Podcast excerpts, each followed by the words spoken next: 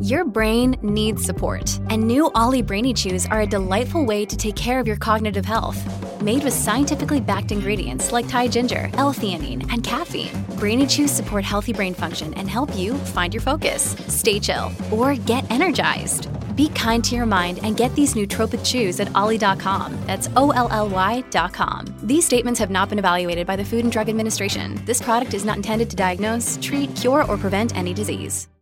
There's been a lot of conversation recently around the Vancouver School Board.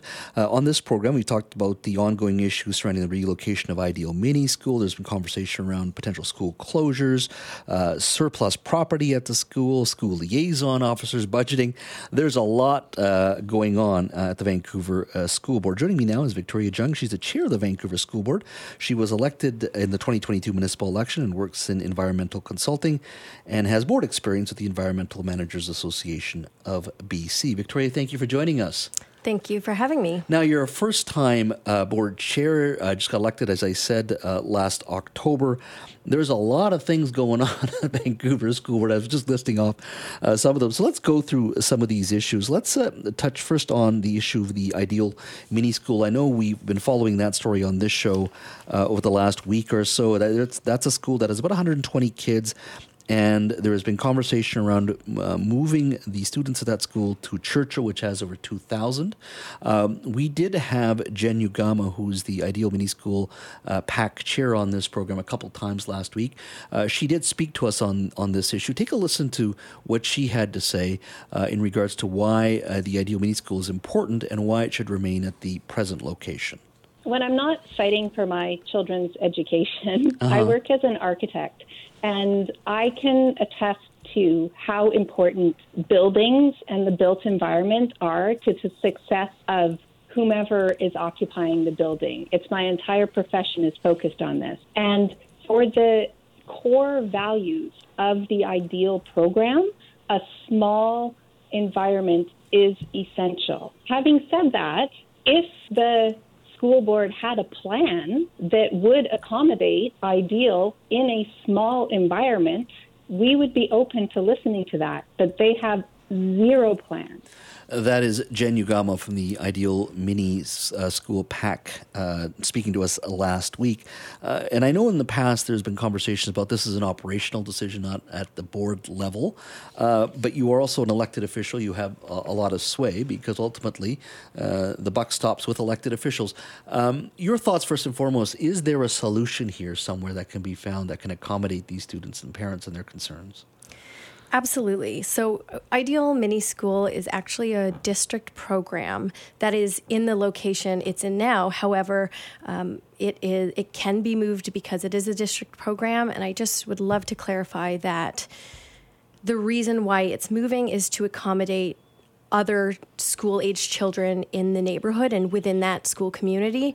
And and part of board policy is that we need to look at the the quite often those will some community members will feel as though uh, things may be unfair and, and we we sympathize. But we also have to look at the great the bigger picture. And our policy says that we need to keep kids within that community in in community schools. And so we want them to be brought back to their neighborhood school especially the kids who currently are in elementary school going outside of their catchment. Mm-hmm. so the intent of this is to move that one program into churchill which allows for currently 37 uh, elementary school kids to return to their neighborhood school, and also 20 um, kindergarten students who will be starting in the new year.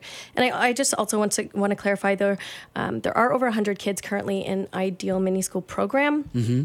Uh, next year there will be less than 100 uh, currently enrolled, and and a part of this also is that when uh, grades uh, nine or sorry 10 11 and 12 um, those students start to take courses in the high school at churchill and mm-hmm. so um, being able to uh, they're adapting as they get older um, in those grades and so this is this will be uh, uh, perhaps easier for those ages, but we do intend. Um, I mean, the Vancouver School Board are experts in education, and they've done this before. They've moved programs, so but what about the core concern? Like, and I, I understand where you're coming mm-hmm. from, um, but parents are also saying the environment itself works for our kids, uh, and I don't think they'd be out protesting and talking to people like myself if they were, were concerned, uh, if they weren't weren't concerned about that environment, that that environment changes when you move to a school of two thousand.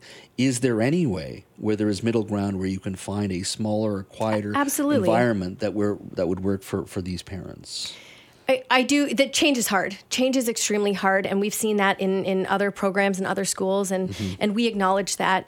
There, the current uh, the current program will be put into um, logistically will be in the building in uh, an area and in a fashion that adheres to the mini school um, guidelines. We don't intend um, to, to cause harm here. Mm-hmm. This is to accommodate a larger group. And so, you know, we, we, we look at equity, we look at our job in through many different lenses. And um, yeah, unfortunately, it, it changes hard. However, the, the Vancouver School Board right now, um, staff are looking at ways to accommodate and to listen to all of the families and the students. And there has been a lot of engagement. Um, staff have gone and spoken to the students. And I'll say thank you to the Ideal Mini School students because they have come up with a lot of great ideas and they've provided a lot of feedback, and all of that will be taken into account to come up with the solution. And so this was announced not long ago, um, and the school board staff are looking at exactly what the picture looks like uh, moving forward moving for September. Let's touch on the other issue of school liaison officers. There's been a lot of folks who said, "Look, we we do not like the way the program." Has operated in the past. Uh, at the same time, there are a significant amount of people in this community, your community, that are very supportive of the school liaison program. Give me a sense of where we're at and what the school liaison program will look like moving forward, because it has been uh, a lightning rod for for uh, broader societal conversation around around policing and everything else. Give me a sense of where we stand with school liaison officers in Vancouver and what it look like the program itself. We acknowledge this is a sensitive topic, um, and our intent to bring it back and, and, something that we we heard a lot from parents was that there was a gap after the program was removed. So the intent of the reimagined program is to look at the engagement report that was done that was quite extensive. It spoke to many different groups um, from the indigenous uh, population bipoc. We we took all that into account and through the recommendations of the report all of those recommendations have been looked at and are currently being discussed between the vancouver school board and the vancouver police department. And so those range from um, all sorts of different training from uh, sensitivity training and youth youth services training to um, unbiased training. And then we also looked at optically what that looks like. So will police officers be wearing uniforms? Will they um, will they be driving police cars? So all of that is being considered. Mm-hmm. and so uh, currently, um, we are in the process of the Vancouver School Board staff and the Vancouver Police Department staff. They're creating that MOU um, to build on that program. Um, would a police officer carry guns, or is that part of the conversation as well? Just... You know, I can't speak to the Police Act, and I believe that they have rules around um, what police do when they're on duty. Mm-hmm. So I'll I'll leave that to the police experts. Do you? Th- I mean, uh, it's an interesting conversation because I, I, there's lots of folks who would call this show and say, "Look, we should have." School liaison officers. Others, as you've said, are quite concerned in regards to uh, uh, certain uh, groups that have perceptions of police that may be different from others. And I understand that, and those concerns, uh, in many cases, can be legitimate as well. Um, but at its core, we will have some sort of school liaison officer program within these schools, and that will remain. That is currently the direction it is going, yes. Uh, Victoria, let's talk about one of the issues. And I was a an old Vancouver school board reporter, and this is a long time ago, the early '90s. And, and budget time uh, would come around, and there's always significant challenges in regards to, you know, where those dollars are going to be spent. Um, I know you're going through budget process now. Where are we right now in regards to budgeting of the Vancouver School Board? So we have currently had many meetings uh, with both stakeholders and the public around what our our uh, budget is looking like. We will approve it next week. Um, so we are looking line by line uh, and and seeing where where we can uh, reallocate and also address some other um, large programs that we have. For example, we offer a food program. It feeds thousands of kids in the city day, uh, each day. And we recently, uh, a generous grant from the ministry um, gave us a lump sum, which we'll, uh, we'll get for the next three years. So because of that, we're able to use it to maintain and to grow our current program. So that's also something um, we're working on through the budget process. But now, budgeting comes down to enrollment. Uh, and how is enrollment in Vancouver? Is it uh, sort of a slow and steady decline, or is it increasing? We keep talking about density and trying to get more families uh, in Vancouver. What has enrollment been like overall, and, and how does that impact budgeting? So, enrollment in uh, the city has been declining since about 1997, I believe. Mm-hmm. Um, we are seeing a, an increase in the population. However, uh, school age children and youth um, are in decline. And so, because of that, uh, school uh, school age children that are coming to our public school system are uh, declining, which means uh, decreased funding. So we're having to also manage that with our budget. So does that mean, uh, in regards to just meeting your budget targets, um, are there going to be cuts just because of that? Cuts in well just in regards to the overall budget i mean do you have uh, you know i find every year when i used to cover vancouver school board years ago now there would always have to be savings somewhere maybe cuts in in in, in, in operations in sure. specific programs being on offered yeah, so so and and we asked staff to come back and report on how we can manage uh, our structural deficit and, and what that would look like. And so it, it may be um, consolidation, it may be closures of, of, of programming um, or sorry relocating. I mean it, it is a it's a struggle. It's a struggle to make the amount of money we have work. We're dealing with a large budget but we also have 50000 kids in this district and so it is a little bit of a hiccup here and there. Um, but it you know the, the board is working together and it is uh, w- Monday night, we will make a lot of decisions um, is it, there, but is it going to be tough? I mean, are you, do you have the even a, a, surplus or even extra money if, in regards to perhaps deferring some of the challenges that are before you? Yeah, so we we're in a massive structural deficit, um, millions of dollars, and, and our board policy says that we have to, we are required to have a uh, a surplus and so we don't right now. Um, so we're we're currently working against board policy.